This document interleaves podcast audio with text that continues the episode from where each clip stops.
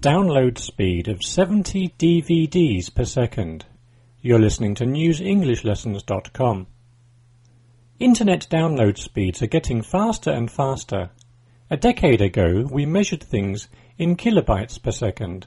Today it's megabytes. And soon it may be terabytes. One terabyte is 1000 gigabytes. Scientists in the USA and Israel have created a wireless system that can transfer 2.5 terabits per second. That's around 300 gigabytes, or the data on 70 DVDs. If you don't understand those numbers, 2.5 terabits a second is around 24,000 times faster than today's high-speed connections. Researchers created what they call infinite capacity wireless vortex beams that can transfer an unlimited amount of data.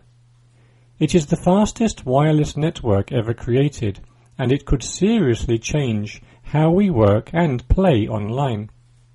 The system works by twisting light in a corkscrew shape and the information travels along the beam of light. Things are still at the early stages. Scientists can only send data a distance of one meter. They say that the next step is to figure out how to create satellite to satellite communication